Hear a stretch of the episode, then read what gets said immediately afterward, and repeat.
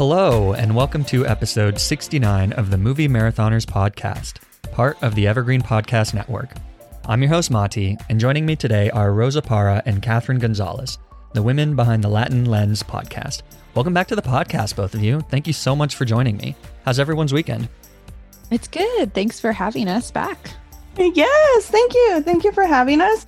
Um, it's good. Good. Can't complain. Yeah, yeah. I know we originally had planned to do this episode like uh, the the week after the election results, so I was gonna be like, oh, it's probably everyone's probably in such a better mood than they were last week, but we've got a little time to sit on that now. So yeah, now um, we're just exhausted. yeah, now it's just time to sleep for the winter, and then hopefully recuperate. yeah. yeah. So you guys both last joined me on the podcast to review the live action Mulan. Uh, that somehow feels both like last week and also like three years ago. But regardless, that was a great conversation, and I would definitely recommend the listeners check that out if they haven't. Uh, especially because Mulan comes out to Disney Plus next month, I believe, for free. So definitely give that a listen. But until then, this week we will be discussing the latest Sofia Coppola film to hit Apple TV Plus. This is On the Rocks.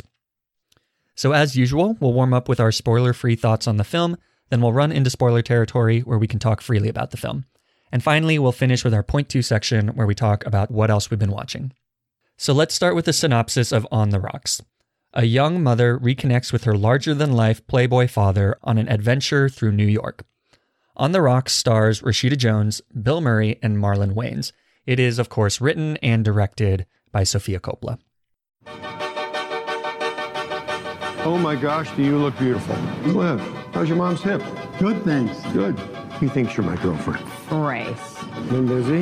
Yeah. Dean's traveling with clients all the time, and I'm just the buzzkill waiting to schedule things. Just, I'm so stuck. So Dean's going away a lot, huh? On business trips? Dad, Raise your hand if that sounds fishy. He's not like you. He's a good guy, a great dad. Sure, it's nature. Males are forced to fight, to dominate, and to impregnate all females. Hmm. Maybe he's just not interested in me anymore. Impossible. A woman is at her most beautiful between the ages of 35 and 39. Great. So I have many months left. Okay, so On the Rocks was released on Apple TV Plus on October 23rd of 2020. So we are a little late on this one. Uh, part of that was because I wanted to do Halloween themed content in October, and then we also had some scheduling issues. But I've been really excited to talk about this film with you two because it was my very first Sofia Coppola film when I watched it for the first time. And then since then, I've been watching all of Sofia Coppola's filmography. And then after that, I rounded it out with a second viewing of On the Rocks. So I kind of get the experience of both with and without the context of her entire filmography to talk about this with. And I think that's important because I think many of her films have many similarities, and it's really interesting to see her explore similar themes over the course of what's now a 20 plus year film career. But before we talk about that, Rosa, this was your first Sofia Coppola film, correct? Yes, correct. Okay, so what are your thoughts on On the Rocks? Just putting me on the spot. Yeah. Um,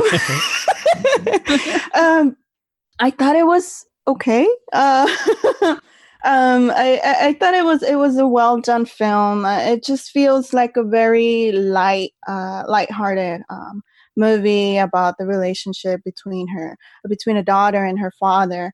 And overall, again, I, am coming at this with, with just this being my my my first Coppola film, so I have no idea uh, what her style is or um, any. I can't. There's nothing for me to compare it with. Um, so so that's gonna be uh, it's gonna be very interesting to hear both of you talk about this um, in, in comparison to her other films. Um, but in general, I thought it was an okay film, average film that um, I I might be bold in saying this, but well, uh, if there were probably another director behind it, I don't know how um, it would have been received. So, yeah, in general, I thought it was okay. It's just just something uh, something light. Uh, it was interesting to see the the daughter father relationship and just uh, another painful reminder of the pre-COVID era and how um, just going out and, and just uh, yeah out, out these journeys and everything. So yeah, I just thought it was okay. Okay, so kind of a tepid response, but does this film excite you to see more of her films, or are you like, eh? Um, no. uh, yeah, I'm more of like, a, uh, okay. Uh, if if there's anything, uh, if these are, if this is the way her films um, go, more of like intimate, like nicely paced, but kind of films with I don't know. I, I had some issues with the with this movie, but I don't know if that's the way her, her other films are. And I feel really bad for saying this because I'm I, I'm very supportive of female directors, and I'm very ashamed to admit that this is my first Sofia Coppola film. But yeah, after watching this film, I am not running out there to watch the rest of her filmography. Okay. So, Catherine, you're a little bit on the other side of the spectrum. I think we were just talking, and you said that you've seen all but one of her other films. Before we talk about some of those films, what are your thoughts overall on On the Rocks? Yes. So I, um, Russa, don't worry about your feelings because I actually felt kind of the same way.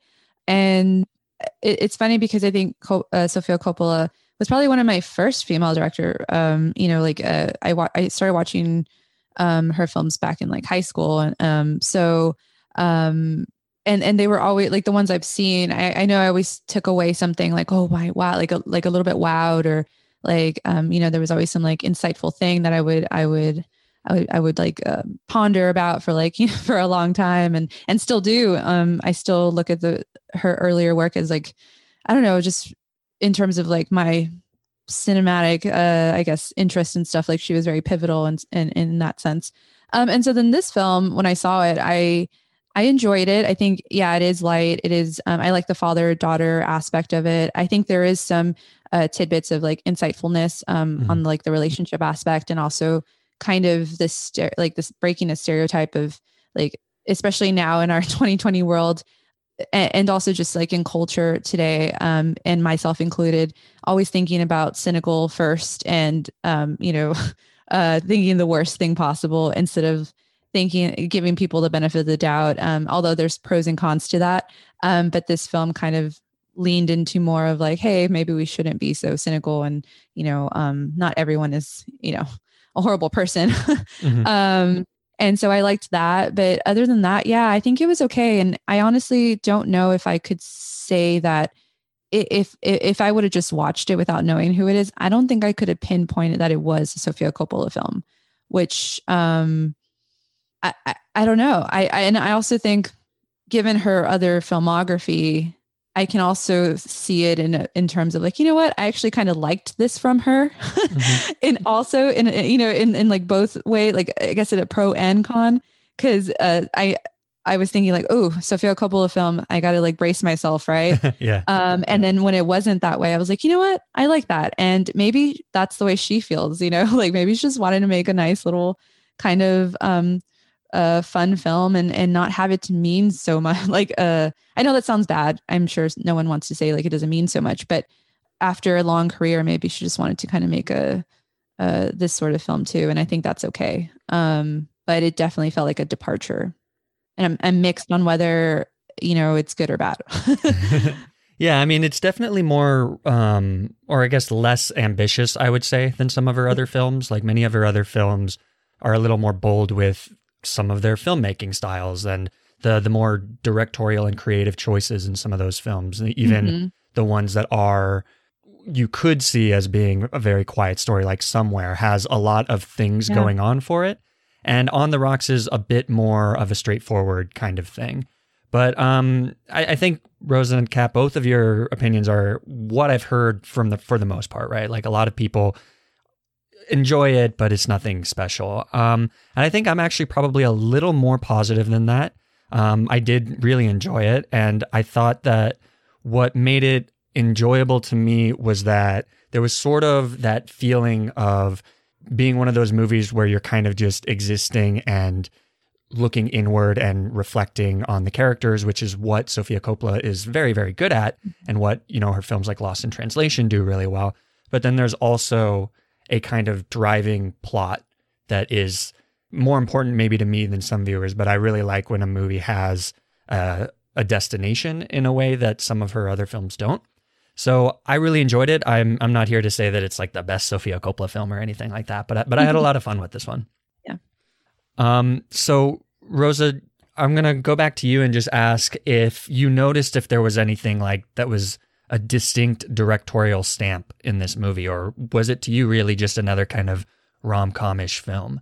And specifically, you mentioned that you don't know how people would respond to this if it was from a direct, uh, another director. Do you mean that people would be more positive on it because they wouldn't have kind of the expectation of a Sofia Coppola film, or do you think that people are being too nice to it because it's a Sofia Coppola film?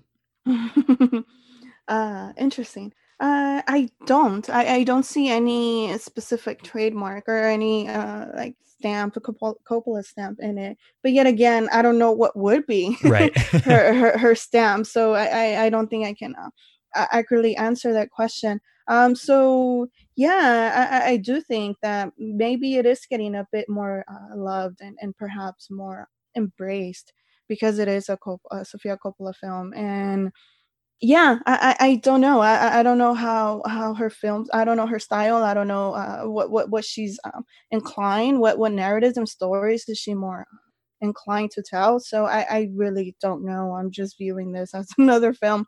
Um, but yeah, I mean, I, I thought it was just okay. yeah. Um, I mean, definitely after watching a lot of her films back to back to back, as I did, mm-hmm. um, you do notice a lot of things that she's really interested in, on. And one of them to me that is kind of a part of this is the idea of characters that are a little more introspective and introverted than more traditional characters, especially in like, you know, rom coms or things. So Rashida Jones's character, and I can't remember her character, which I guess is maybe an indictment on that character for not being particularly memorable.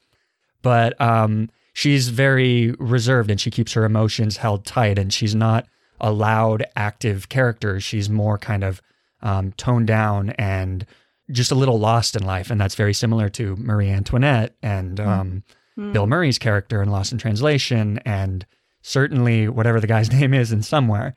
So that's something that I think she really likes to play around with. And in a lot of ways, this is, which I've heard before, is this is almost lost in translation light. So just not quite as good as that movie. Catherine, would you agree with that assessment?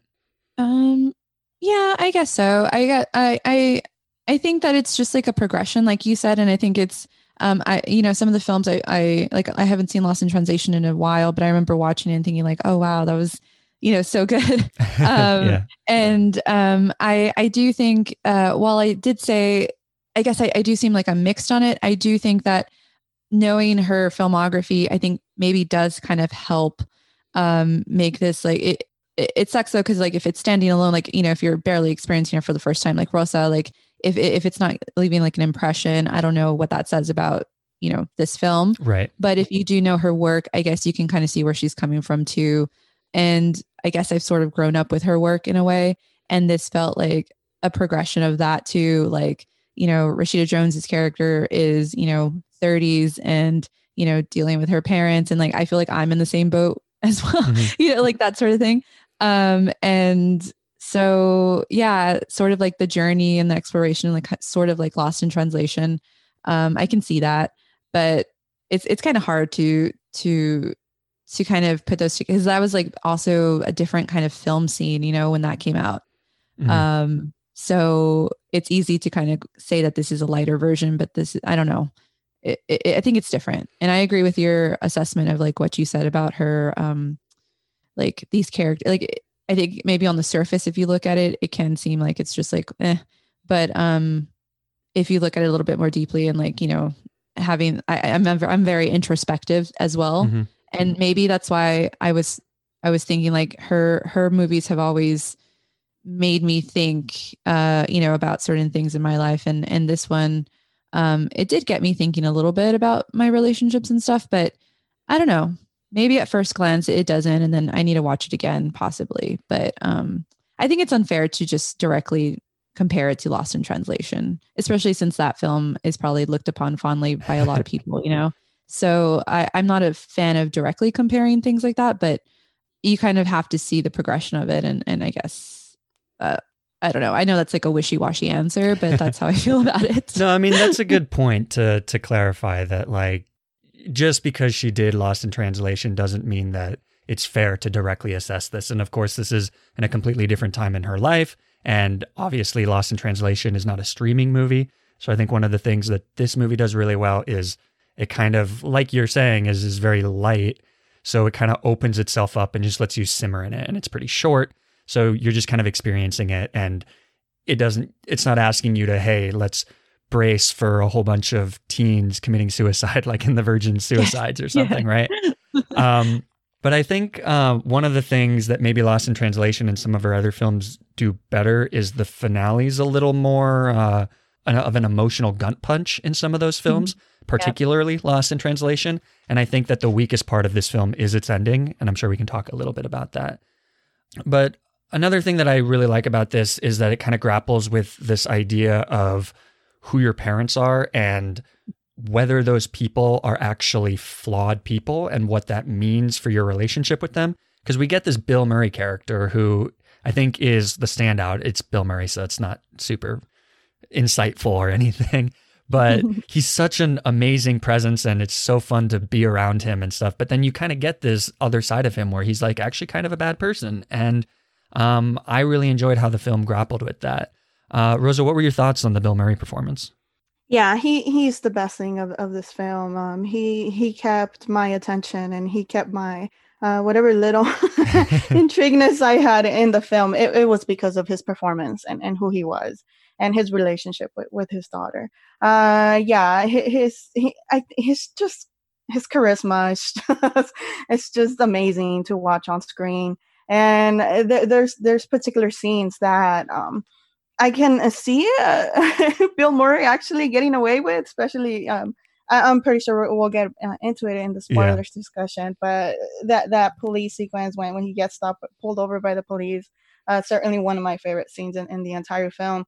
Um, but yeah, his performance is perhaps what makes this film watchable for me. Mm-hmm. And I know I'm sounding very negative towards it, um, or perhaps not not as uh, particularly uh, liking the film a lot, but yeah, his performance it's what makes it makes this film watchable to me and I do like I like the fact that we have his character being complex uh, being um, in this area where he's trying to to um, have this relationship with his daughter, but yet at the same time he's he's dealing with his own with his own persona and who he is and um, his idea and, and his worldviews which a lot of us don't don't particularly agree with. Yep. but I think that's I'm always drawn to complex characters because those characters to me seem the most realistic. Um, they seem more relatable and um, yeah, more genuine to me. So again, because his his character is this way is perhaps why I'm more drawn to it. But yeah, uh, it, the best thing in this film is him. Yeah, he's he's a very real feeling character. Like yeah. you know people like this. And then I mean to an extent my dad, he reminds me a lot of my dad. Just some of his little ticks and I uh, my dad is not, you know, offensive with some of the way that he treats women or anything like that. I want that to be on the record. But you know, sometimes he listens to my podcast. But um I, I do feel that like some of just how just immediately friendly he is with people and how he can just like mm-hmm. make conversation with anybody is just I felt like I was a kid again when Rashida Jones just had to like deal with her father sitting there and being embarrassed to her core as he's like talking to the waitress or talking to the um the police officer, the people in Mexico. All of it is I thought that he was just such a well realized character. Yeah. Um, Catherine, did you think that Bill Murray was the best part?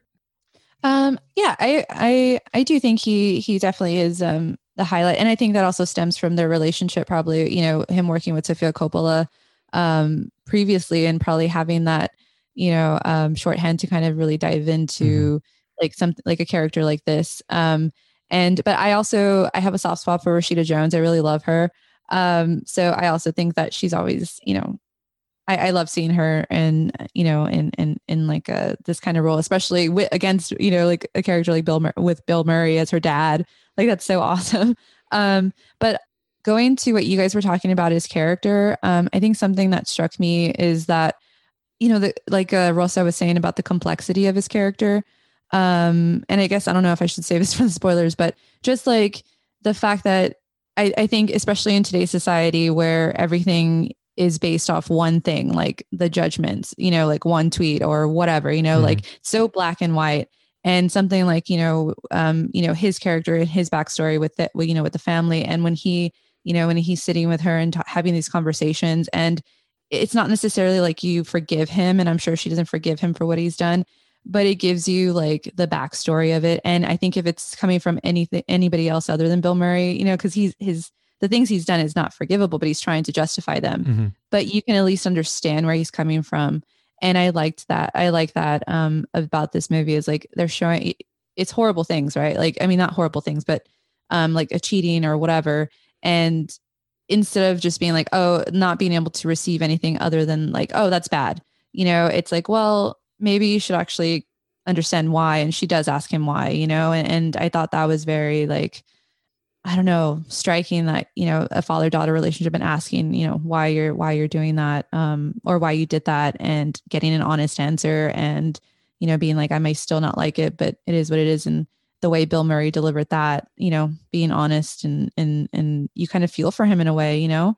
You may not agree with him, but I think that that was kind of sprinkled throughout the movie in those moments. Yeah, and I think the idea that she can disagree with him and not like something about him or some aspects of him, but she still clearly wants him in his life or in her life is just very Mhm. emblematic of basically any familial relationship, right? You don't choose your family. And there are things that my family does that I dislike, but you you you don't even necessarily forgive them, but you like you you Understand want them them. around anyway. Yeah, yeah. So I think it's a very realistic portrayal of a of father daughter relationship, and I'd be really interested to see or know. I guess I could never actually see, but like to know the psyche of Sofia Coppola, who is obviously the daughter of Francis Ford Coppola, right? And Yeah, I feel like she was projecting don't some things on here. I don't know. I was hoping she was. I mean, I feel like she projects in every single one of her movies. Yeah. There are so many characters in her movies that are like, that's you, you know that, right? And it's very on purpose. Uh, I want to get into spoilers here pretty quickly. But one thing I felt that I felt myself pushing back a little bit on these movies and also Sofia Coppola's movies in general are how she tends to, because writers often write what they know, and we know Sofia Coppola comes from a very prolific family of filmmakers, which means that they are obviously very well off. A lot of her mm-hmm. films are very much about very successful, very famous, or at least quite wealthy individuals.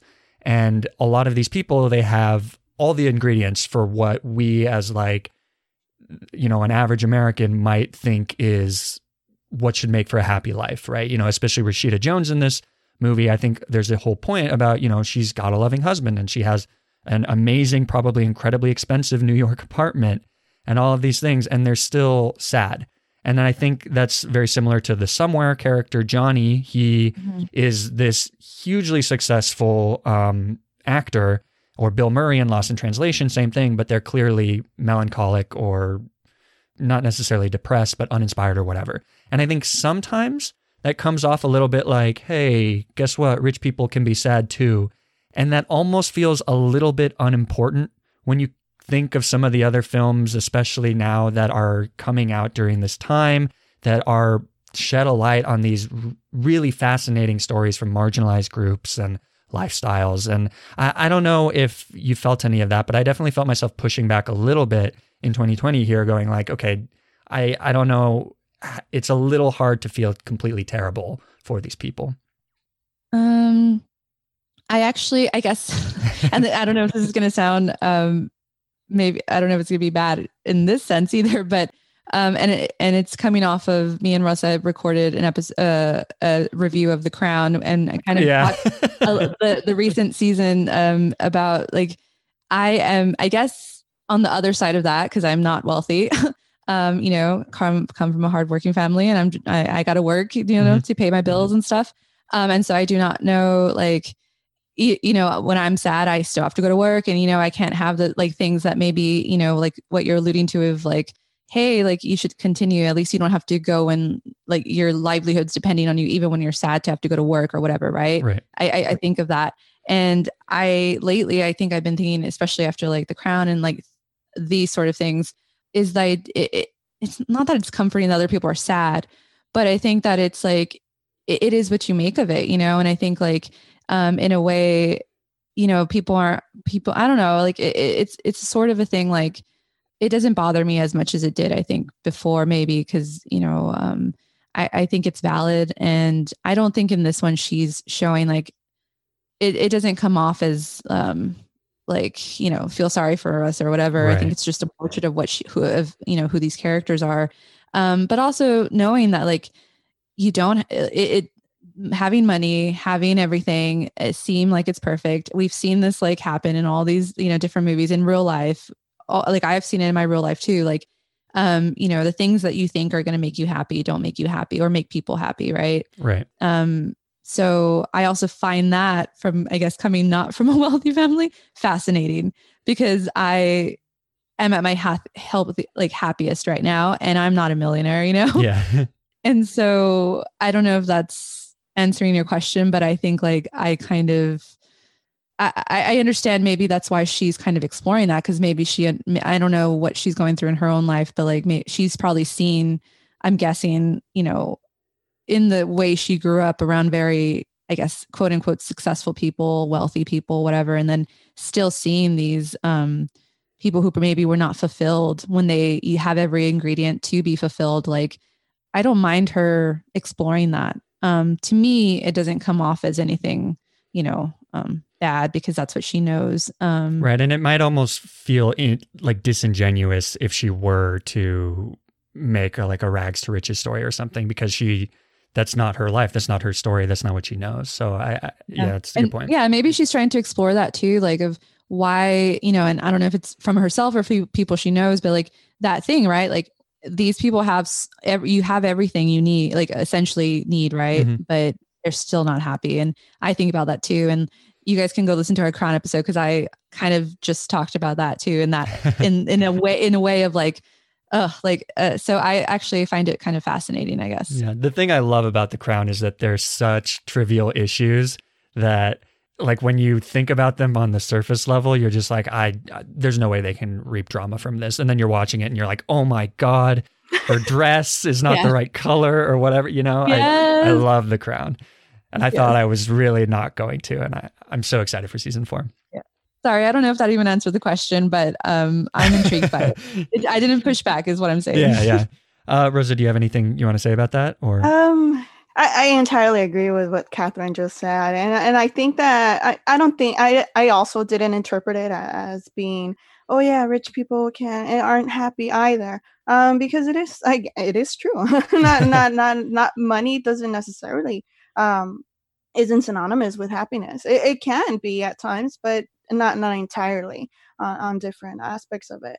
Uh, so yeah, no, I, I didn't interpret it as such, and it was um, interesting to see uh, because you you a lot of us who who do come from from um, low income um, communities or just uh, just hardworking families, we when they ask us, you know, what what do you want in life, or what are you working towards, or what what are some of your goals? And of co- of course, economically speaking, you always think of money. You always think, oh yeah, I want to make more money. I want to have my own house. I want to have this. I want to have that.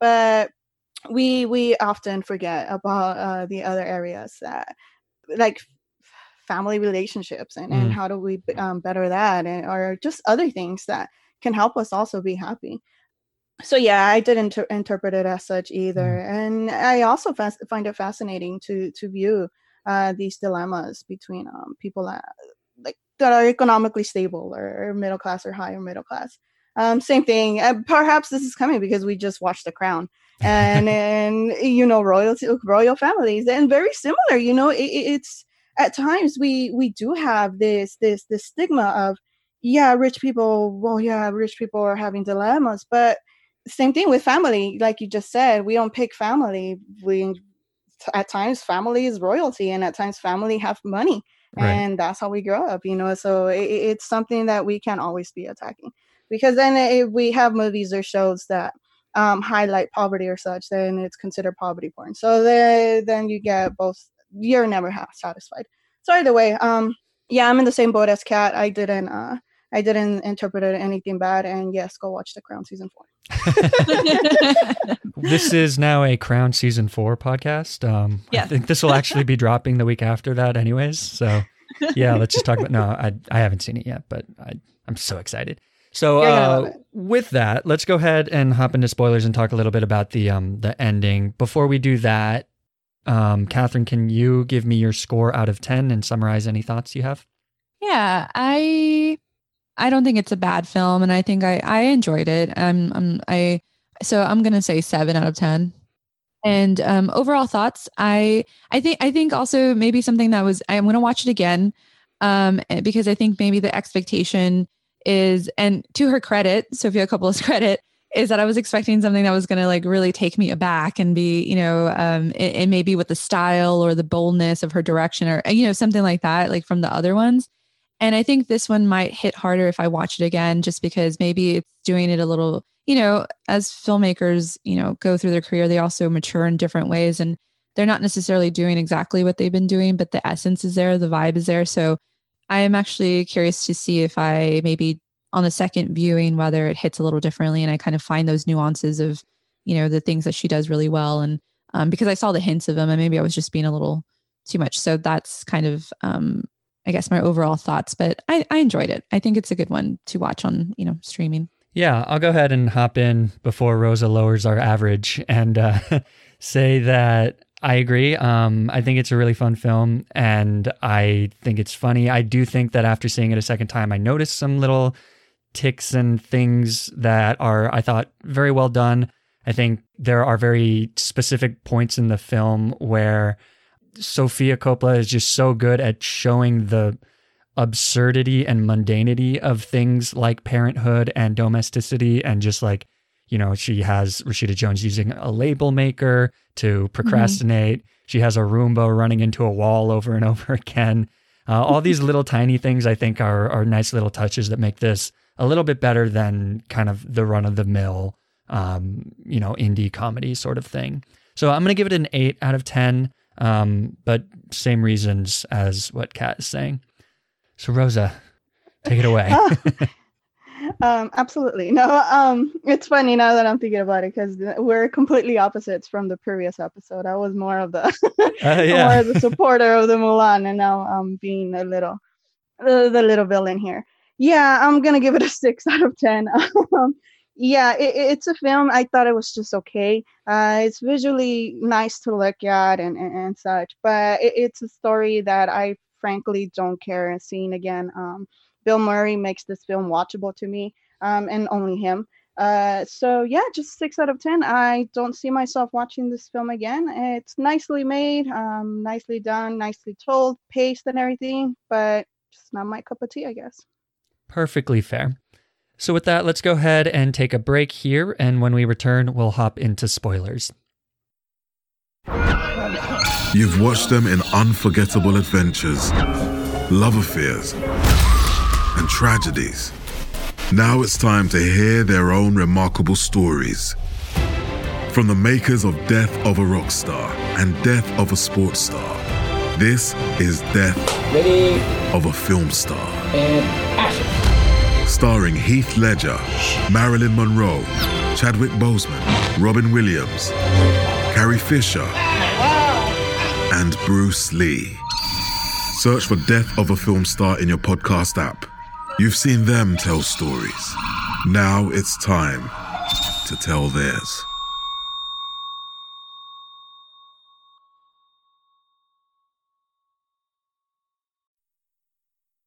All right, we're back and talking about spoilers for On the Rocks starting now.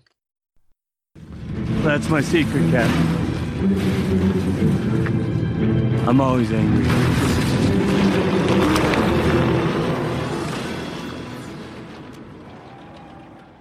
So, not a lot of spoilers for this movie, really. The just a couple things that I thought were kind of interesting. I think that the part where she follows her husband to Mexico to spy on him is an absolutely psychopathic thing to do. I think mm-hmm. she is not dragged for that nearly enough. That is so crazy to do that. Yeah, it is. And also, I guess that would be the one thing that would be the privileged part of like, oh, I just have the money to go Yeah. to Mexico and take a vacation. yeah, and I mean, it's very clear that part of this whole thing is she likes the thrill of hanging out with her dad and it's kind of pulling her out of the rut that's in her life. So I understand it as like a, you know, metaphorical thing to spice up her life or whatever, but it it just is objectively insane to leave your children to go spy on your husband instead of just confronting him about it. Um, but it makes for a fun scene. I like the I like everything with Bill Murray in Mexico, and I think that the reveal that Marlon Wayans is, of course, not actually cheating on her. He's just kind of really busy, I guess, is the takeaway from that. I like that twist. I don't totally love how it kind of absolves him of blame Mhm. for having a pretty meh relationship. Um, I know that's a common complaint in this movie. Um, Rosa, what were your thoughts on that um, and how that kind of comes together at the end? Yeah, I, I yeah, my biggest issue with the film was the ending. Uh, how he wasn't. He was cheating, but they're telling me he isn't. Um, but uh, but no, I, I, guess I, I wasn't expecting that. I was expecting to, um, for for for him to actually be having an affair. I was actually hoping for something. I don't know, something different or a little twist that he was having an affair, but with somebody else and not necessarily her uh the, the the co-worker i don't know i just wanted something to to like just throw me back or something but yeah i, I wasn't particularly fond of the ending. It felt very convenient uh Mhm. and and i'm a big fan of, of cliche and and, and such but this felt like far too much for me. But yeah the the trip to mexico i was like oh, okay i guess um it wasn't again to me it's more of the the, the relationship between her and, and, and bill murray's character and how and, and it's pretty much the driven narrative here to me. Um i i to be honest i could care less about her marriage and and what, what was going on to me it was more of the dynamic between her and her father So, do you think that that relationship and kind of the conflict between her and her father, do you think that's resolved well? Um, I think so.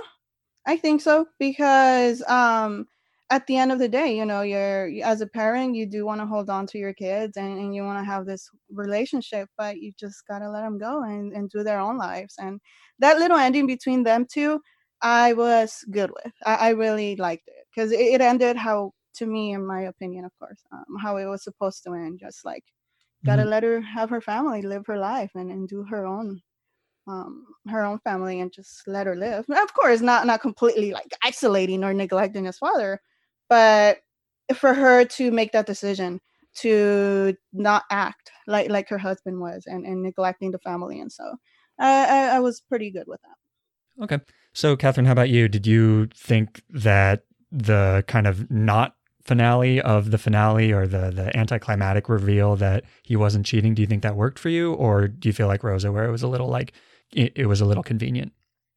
Um, I think it- was a little bit convenient, but I guess I'm gonna I'm maybe gonna play the other side a little bit just because um it's something that I connected with in the sense of I guess I've been married married like almost six years now, eh, but I don't have kids, so I can't talk about that part. Um, but um the way they depicted the relationship kind of like just going not through the motions, but like you know it does become very mundane in some sometimes and you have to like catch yourself before you Mhm. know like it, like it, they did with them like where if you are feeling a little lost or she was procrastinating because she didn't want to do her you know she she felt like she wasn't good enough for her book uh you know to write her book and and then you start interpreting you know signs that maybe aren't there or you know maybe they are there i don't know and then you have someone egging you on like your father and and leaning into you know family relationship and that kind of thing um i have to say related to some of that like there are times like I'm actually been like the Marlon Wayans character where I've been so busy, you know, like full time job, and then I schedule a million podcasts to do like this one, um, and then you know I I take sort of not for granted my husband, but like you know sometimes I'll be like, hey, like you know I'll I would tell him like, oh yeah, I'm doing this and this and this, and then it's sort of like you just expect them to um I mean, obviously they support you and everything, but I think you also have to just like check in and um, with them. What I got most from both these relationships, the father and daughter, and then the um, you know husband wife thing, is communicate. And Mhm. I think you know when when Bill Murray's character is telling him telling um uh Rashida, I don't know their character name, sorry, uh, Rashida Jones's character um about like you know why he cheated on his wife and basically the whole thing was like i felt neglected. And it's like i wanted to scream like well did you tell her? Like did you tell your wife like how you felt? You know because then if you don't tell someone how you feel especially in a partnership how are they going to fix it? Maybe she didn't know she was paying too much attention to the kids you know? And then like you didn't even give her a chance to resolve it you just went and did that and that's the bad part you know not necessarily cheating. It's like you didn't even give her a chance to make it better. And then i think with their relationship the marriage it's also that like he was thinking something that she wanted and he she was thinking something else and then it got a little out of hand. It's like i guess moral of the story and it's also something i try to do um especially when i overbook myself and like it's just you know you got to communicate with your partner and make sure you know you're you're just i don't know. Sorry that's a long story to say that i didn't mind the ending because in some ways um it's not all like you know the rom-coms make it feel like sometimes those are just you you get through your problems and then you're like okay cool and then you have those moments. So to me it felt more like real life and um it wasn't i guess the most cinematic ending like a rom-com but those don't really happen. So uh, like i don't know i felt like oh yeah that's that's how it works like you know when i have to make up or do something like that and that's how it plays out so I, I felt like it was very true to real life in that sense of like their the marriage depiction and the way it played out Yeah, I, I think I, I largely agree with you, Catherine. Um, I, I always find that infidelity, especially in television shows, which this is not one, but just as an example, I feel like it's often used as a very convenient way to add drama or conflict to a marriage or a relationship or whatever. When in fact, marriage and relationship, a lot of conflicts are a lot more benign Mhm. than that, right? You know, somebody isn't paying attention to the other person and somebody isn't doing this thing or there's a lack of communication or whatever. And so I, I tend to not like when infidelity is like the main plot Yeah. point of why a relationship ends, especially like in a TV show. And so I was, I really did enjoy that this was, it turns out that he wasn't cheating because I feel like if it was him cheating, then it would just validate everything that Bill Murray was saying about how mm-hmm. men are wired to try and sleep with every female they have and almost Bill Murray saying that as like an excuse for his own behavior that it's like, oh, it's not my personal fault, it's how nature made me. So I I Yeah. really like that he wasn't cheating. Um the thing that I guess what I wanted the film to do a little bit better with was the um the conversation between Marlon Wayans and Rashida Jones at the end. And Marlon Wayans does kind of apologize, but the film does sort of in my opinion, I think shows it more as like Rashida Jones just kind of losing her way and not being confident in her relationship and the suspicions were wrong, but it doesn't really address the fact that her suspicions came from it, it was a symptom of not feeling valued in her marriage, which is equally his responsibility. And I just wish that there was a little more commentary on that of like a reminder for the Marlon Wayans character almost like, hey, you need to be a good husband because otherwise she's not going to feel valued. And so I, I don't know. I, I thought be, for that reason it was just a little too pat, but um, I think overall I, I think that the ending it lands better than how I think most people are interpreting the ending. Yeah, I agree with that. yeah, it almost seems like if they would have added, but then it would have been a different story, right? Because I think she was really Mhm. just focusing on um, the father daughter thing, and I almost thought like, yeah, just adding that little like nuance. Because I I also think it borderlined the you know the cheating aspect, which I think like also I don't like because I think that is like probably the last thing that happens towards you know in like relationships at least like um I don't know um I mean it hasn't happened in mine but I'm just saying like i in general like there's so many other things like you said in relationships that are just more drama filled and they're not based around infidelity right. I think like it, it was kind of annoying to see like those signs. And then I almost think that the thing I didn't like was that um I, I don't want to it, it almost seemed like it was going to invalidate people who do have suspicions and it, it does end up like being the cheating and, and being like you feel like you're crazy, which is like the crazy woman stereotype. Like Right. even when he said like, "Oh, stalker," you know, because you went to Mexico, which was valid because that was a little too much.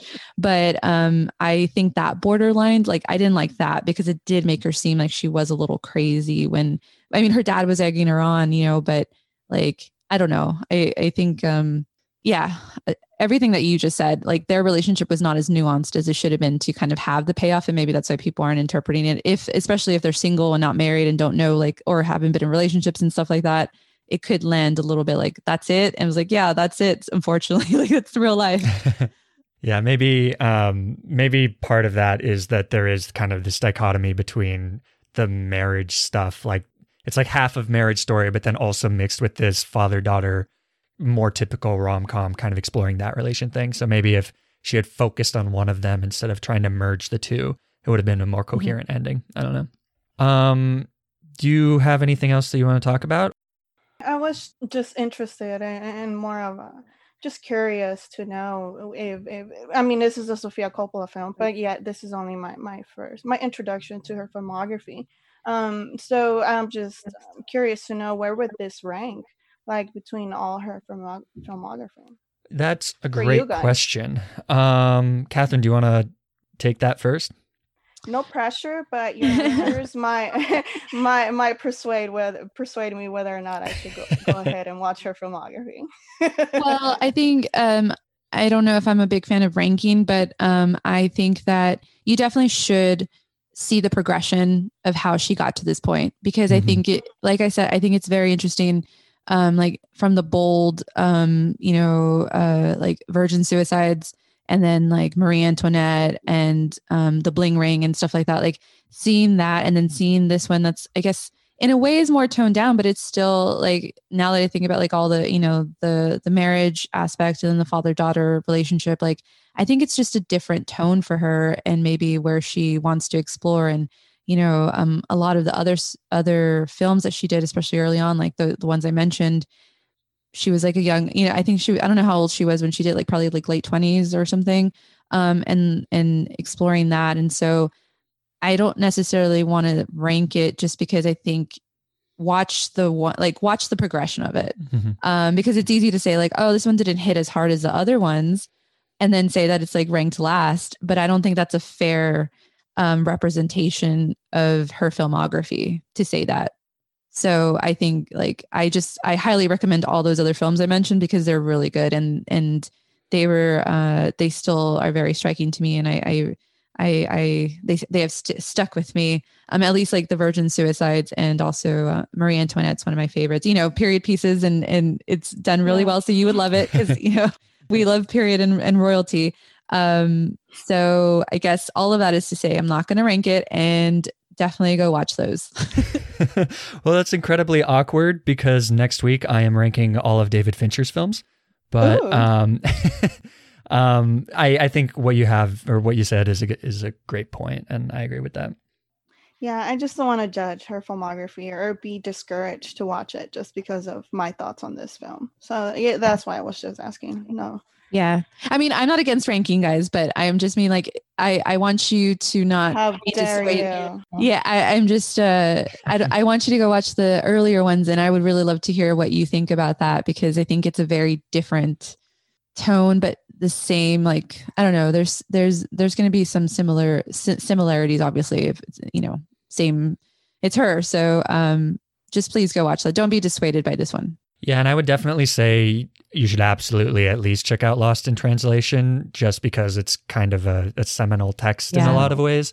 Um, And I found that I was very like I really enjoyed it despite having pretty high expectations, which doesn't usually happen when you go back to a film that kind of particularly film Twitter really really loves, you know.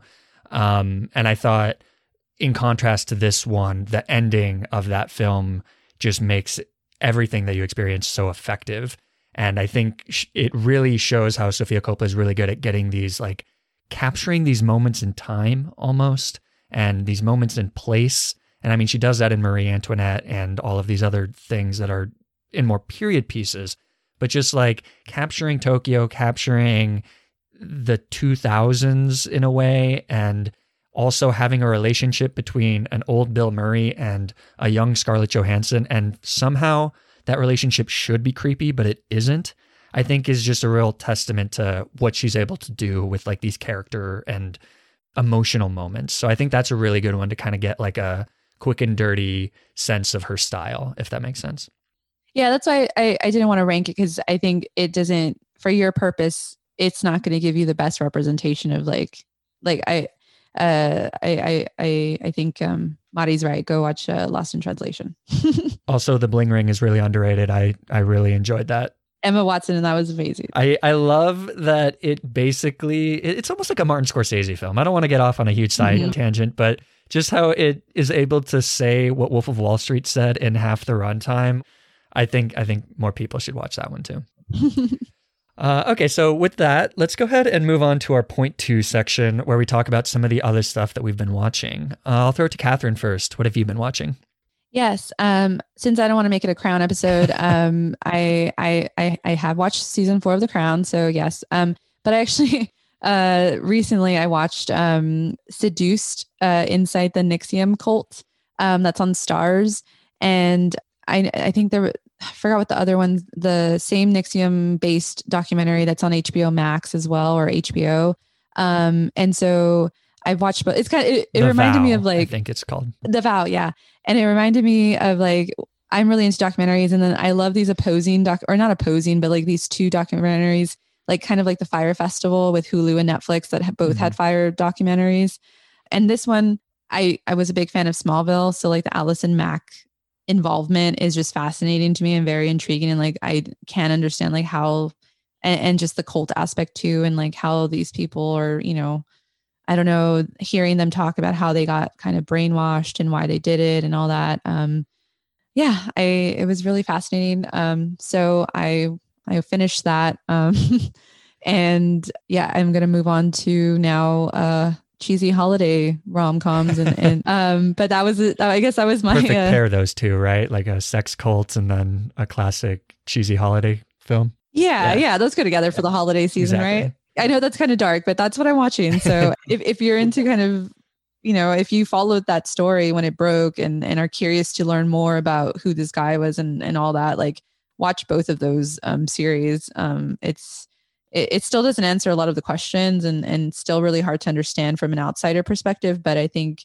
at least you get to listen to the victims and, and give them at least I always think of like I should hear their stories too, you know. Um, mm-hmm. that's important. Would you recommend one over the other? Um, I would say just because it is similar to the Fyre Festival situation with the opposing mm-hmm. docs, where they had different angles to it, like not necessarily like the bias or whatever, but they had different um, subjects that were participated in the documentary. So I feel like they're kind of, and to their, I guess I don't know if they do this on purpose, but it's kind of you need to watch both because you get, um, and I felt the same way with these uh, NXIVM docs is the HBO one is sort of following these um, these certain characters as it's playing out. Like um, the person had just left, and like I think they followed him over a few years. Um, you know that story, and then the uh, seduced that's on Starz is the aftermath so actually one of the people who uh, one of the the person that was involved um, in, in the cult is actually telling her story in the Starz one mostly with a few mm-hmm. other people but she was in the in the HBO one. Uh, her mom is, you know, basically like she's still in it during that documentary. So it's kind of like I feel like they oh, complement wow. each other. Like if you watch the H the Vow one first, um, it's as it's happening and people are getting out, and then you'll watch like, oh, why, you know, the one of the subjects that was in the vow is like, you know, why she was doing that and stuff. So I think it's eerily complementing in a way. cool, cool. Uh, did you want to talk cheesy rom coms? Oh yeah, I'll um I'll recommend a few that I've I, I watched. Um, I watched The Holidate um with Emma Roberts and oh, I forgot what his name is. I think Luke something. He's Australian. Um, and it's on Netflix.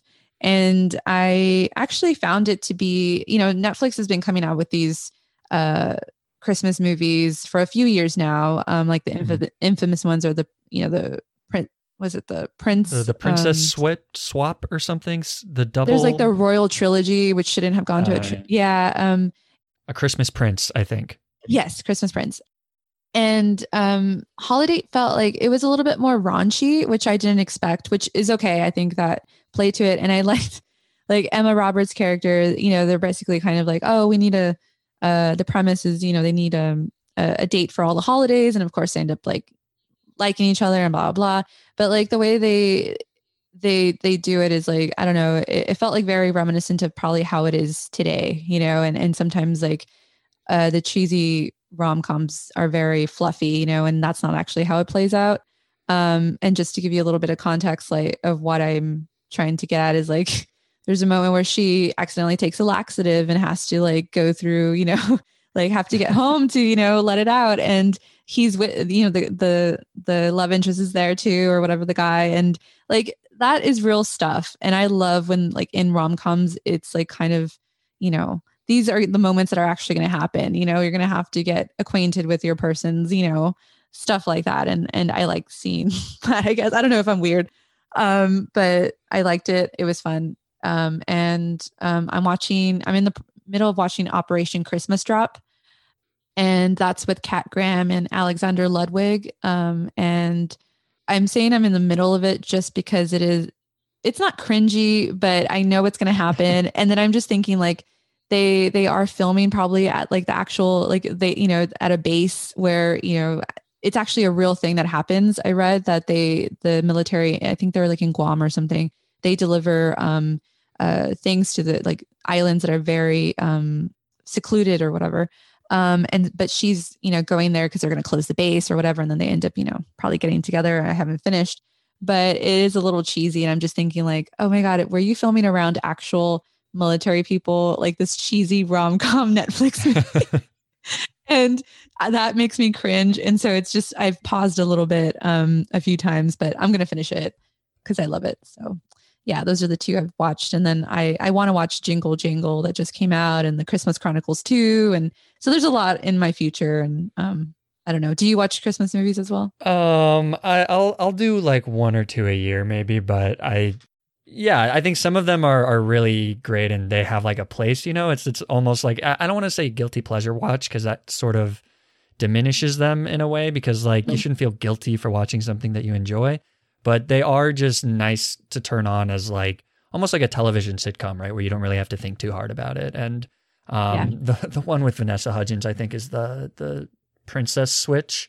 That yeah. one is mm-hmm. absolutely bananas. And i can't i can't shake the thing that was craziest about, uh, about it for me was that in that movie they're watching a netflix original movie in their yes. cabin. And it's i think it's the I, I, just said it what was it? The the princess the christmas prince or something? And i was yes, like this yes. is this is a little offensive but um yeah i definitely like them. I'll, I'll definitely pass those recommendations on and check them out. Yeah So that's Holidate and Operation Christmas Drop, both on Netflix as well as uh, Seduced on Starz. Yes. Okay, so uh, Rosa, similarly um, religious cults and Christmas musicals, or no? Sorry to disappoint. uh, no, it, it's mainly I've been just watching a lot of screeners and been trying to catch up, um, but with a lot of Academy potentially um, worthy films. Um, I, am just going to talk briefly about two films that I've been watching. Uh, the first one is I Carry You With Me. Um, it, it's, it's, it has a release date for January next year, which probably seems like years from now. But um, yeah, it, it follows a, a Mexican um, uh, a, a chef who wants to be uh, he he wants to be a chef, but he is working th- through chef school, culinary school, and everything. But it, it, follows him and his journey to becoming a chef. So he comes to the United States, um, to New York, and, and just pursuing his dream. So so it's an immigrant story um, slash social uh, commentary about uh, Mexico's uh, social men- mental um, homophobia themes and, and such because mm-hmm. the, the main character is uh, gay, but he has a, a, son. So he has to deal with that and, and trying to raise a son in, in a society that pretty much hates him for who he is.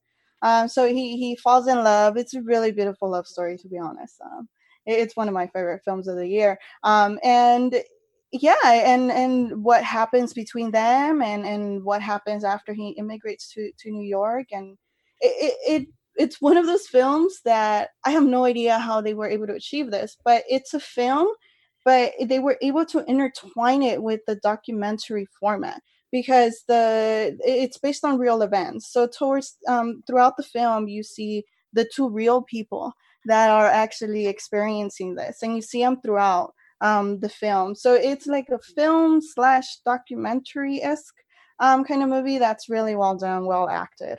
Uh, great performances all around, and hopefully, um, I think it's one of the contenders uh, to be uh, Mexico's representative for international film for Oh, the awesome. Academy Awards. Yeah, Is it like uh, American Animals? Did you see that? Where that's sort of like semi documentary, but also a narrative story?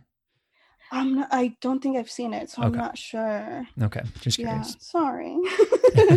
um, but yes, and so if you guys get a chance to see it, please watch it. It's really, really great. Um, and the last film, it's a film I just recently watched last night, um, and it's uh, Sound of Metal. You sound great. Yeah, right. What? You told me you were feeling it? You were in it. We don't need to. We don't need to put them all out. I know, but we just need to film. Them.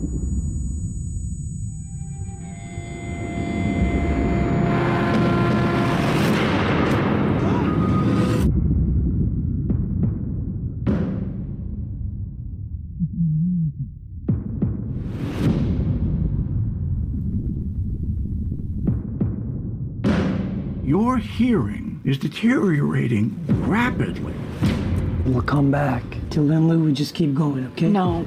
Lou, No. let's play tomorrow. Let's see what it's like, okay? I'm gonna be like a click track. You can play it to me. You have to understand, your first responsibility is to preserve the hearing you have. Oh my gosh. I'm seeing that on Tuesday. Oh, great. You're gonna, I mean, I hope you, you love this film. I had a blast with this movie. Uh, every um, critical acclaim that Riz Ahmed is getting, wholeheartedly, I support it. Man, his his performance in this film is very, very powerful, and just to see the journey. He he plays a drummer um, who uh, slowly but surely is losing um, his, his hearing. So, and for a musician, uh, I can't imagine what it's like for anyone in, in, in, in particular, but for a musician himself. Uh, and you just see his journey and, and what he goes through. Um, and beautifully acted also by, um, it's supported by uh, Olivia Cooke, who gives a, a really good performance. I wouldn't be surprised if she gets some, some acclaim for her performance as well overall just a well done film I- I, I just love love the story love the, the the character development between both of them um, and i really hope you enjoy it because it, it's certainly one of those films um, that surprised me i was not expecting to like it this much and i currently hold a huge crush on riz ahmed oh my gosh Riz That man is Ahmed, he I I have stand Riz Ahmed since I think I first saw him in Nightcrawler, but then he had The Night of, which is Yeah. amazing, an amazing HBO miniseries if you haven't seen that. So good. Um and then of course, you know, he was in Rogue One and I mean, I guess he was also in Venom, but whatever. Venom, Um, but yeah, I'm, I'm so excited for this one. It's I, I believe it's an Amazon release, so it should come onto Amazon sometime relatively soon. But I've I'm getting I get to see a virtual screening on Tuesday, so I'm super excited for that one. yay Um, okay, and so then I carry you with me. I believe is a Sony Classics release, correct? correct yes So that should come onto VOD sometime in January, hopefully, or if we're lucky, Right. maybe we can go to a theater. But really excited for both of those. Okay, so um, the films that I want to talk about, I think that this was all the rage online. Maybe you know, four weeks too late, I guess at this point. But I want to talk just briefly about um, Borat, subsequent movie film. Um, is this one that you guys saw? No, I'm I'm not a very big fan of like uh, the comedy is like a weird thing for me, and I, I think it'll take me a long time to probably watch. Um, I haven't even seen the first Borat. If that answers your question. Okay, No, I'm not opposed to it. It's just not for me. That kind of thing. yeah. And uh, Rosa, how about you? i haven't no i haven't seen the first first Okay. one therefore yeah i don't watch sequels i don't yeah, so I remember watching the first one like when I was a kid, back when it was kind of all the craze, and I really didn't like it, which I think is is weird for a child to not like Borat. I don't know. But um, this is obviously the sequel. And just for people who are uninitiated, Sacha Baron Cohen is pretending to be this journalist from Kazakhstan. And he basically goes to America and essentially runs all these elaborate pranks on Americans. And it's kind of to expose the ridiculousness of our culture and also the, especially now, not so latent biases that um, people have and are more than comfortable with sharing, which is um, a bit frustrating and a bit tragic. And I think that's part of the kind of hesitation I think with the the second one is that like, do we really need Borat coming around and having people show their racism so clearly when it's already so clearly shown? Um, but this is I, the second film. I think is is interesting because it was strategically made to be released right before the election, and it has a very specific political message. And I think unlike the first one, which is kind of let's hit everyone and make fun of everyone, this one very much focuses its efforts on um, conservatives and Republicans and really looks at those individuals and kind of challenges those people. Um, or I guess maybe challenge isn't the right word because it it doesn't it's not for those people, but it kind of hits those people. And I think the film is really funny. It's definitely a specific type of humor. Um, but there were several moments that did make me just absolutely laugh out loud. Um, and there's a new player in the game. It's Maria Bakalova who plays his daughter. And so she's basically doing the same thing. And it's amazing that, you know, it's not just Sacha Baron Cohen, who we know is kind of a genius at this point, but she's also committed to the character and never breaks and can keep up with him during these elaborate pranks. Uh, pranks. And I just think um, I really like that the film has something to say. Um, it's very smartly interwoven with the COVID crisis um, in a way that I think is funny and silly, but it's not disrespectful, which I think is certainly something that could come off, you know, as like playing it for laughs or whatever. But yeah, I mean, I think just some of the pranks that he's able to get away with, and I don't really want to share them or even give examples, but, you know, I think if you've been online, there's a particular very prominent political figure that is shown in a very poor light in this movie. And it's just staggering that he's able to do this and continue to do this. But I guess the the one thing that I'll say is that even at 96 minutes, it definitely feels long. And this is one of those types of comedies that I think that the premise becomes pretty belabored very quickly. And there's like certain bits and jokes that are not nearly as good as others so it kind of feels exhausting after 90 minutes. Um, even though i did largely enjoy myself. But the reason that i say that is because afterwards i also watched the entire first season of who is america uh, have you heard of this show either of you Wait, wait, say it. Sorry, say it again. it's called who is america Oh no, I haven't heard of that one. yeah so this is also sacha baron cohen and it's a showtime television show where he again disguises himself as a range of different characters and then gets interviews with people across the United States. Um, and you know, you get a range of people. Some of them are complete unknown people. So one of the the things that he does is he goes to a town hall in uh, Arizona, which is where I'm from. So it was particularly damning to see some of the people there act the way that they did. But then the, he also gets like these interviews as pretending to be a person um, with people like Dick Cheney and Bernie Sanders. And so, like, he has these interactions in character with these people. And as far as I can tell, they are none the wiser. And what I really like about this is that, unlike the films, these are 30 minute episodes. So you get these quick bits, but they don't really overstay their welcome. Um, it kind of hits everybody, but the best bits are usually against the people that voted for Trump, for example, or the people that most likely did. Um, so I think it's like a, a good response to that. And it may even be more palatable now that hopefully that part is behind us. Um, but it's on Showtime, and I I I would recommend it as like a a quick burst of comedy and this type of thing without having to commit to like a whole 90 minutes of uh, a film. But um, yeah, so that's Who is America, which is on Showtime, and Borat subsequent movie film, I think is the short title, um, and that is on Amazon Prime. Okay, so this has been our review of On the Rocks. Rosa, Catherine, thanks again for joining me. I think it's always a blast to have you both on, and I think we had some really great conversation and hopefully convinced Rosa to check out some of Sofia Coppola's films. Hopefully. Yeah, yeah, yeah. I'll probably be seeking out uh, some of her films, but we'll see. Yeah. Uh, is there anything specific that you'd like to plug here? Yeah, if you want to listen to uh, more conversations with me and Russa, uh, join us on Latinx Lens. We're on uh, Twitter, Instagram, and everywhere you listen to podcasts. I will be tuning in for that season four Crown Love Fest. I think that sounds great. Yes. That Oh my God, great. it's such a love fest. it might be. It might be. It's like an hour of annoying just love fest. but sorry, not sorry. I think those are the best when you agree with the hosts, right? Like if you hated The Crown, which I don't know why you would watch season four of The Crown at that point if you hate the show, but Yeah. um, I'm I'm all on the Crown board. So okay. Yes. The intro music for this episode is a piece called Work by Kevin MacLeod, and you can find more of his work at incompetech.com. If you'd like to keep up with this podcast and find out when we release new episodes, you can follow us on Twitter at MovieMarapod or on Facebook at facebook.com slash MovieMarapod. That's movie M-A-R-A pod. And you can always reach out to us at our email, moviemarathonerspod at gmail.com. You can find more episodes of this podcast at our website, evergreenpodcasts.com slash movie dash marathoners.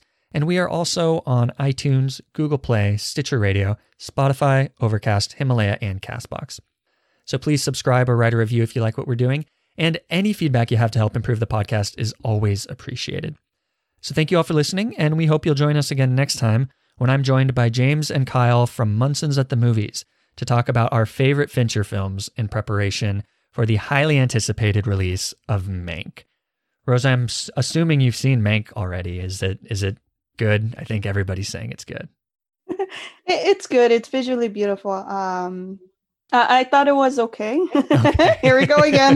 um, but it, it's certainly uh, targeted to a certain niche uh, uh, film demographic. So, so if you're very like cinephile and very uh, big on on film history, this uh, Mank is certainly going to be um, for them. I don't think it's going to have the same uh, same impact on regular movie and audience. Got it. Okay, well, fingers crossed, and uh, I'll have a review for that one as well. So stay tuned for all that. Until then, remember that life's a marathon, so let's take it one movie at a time.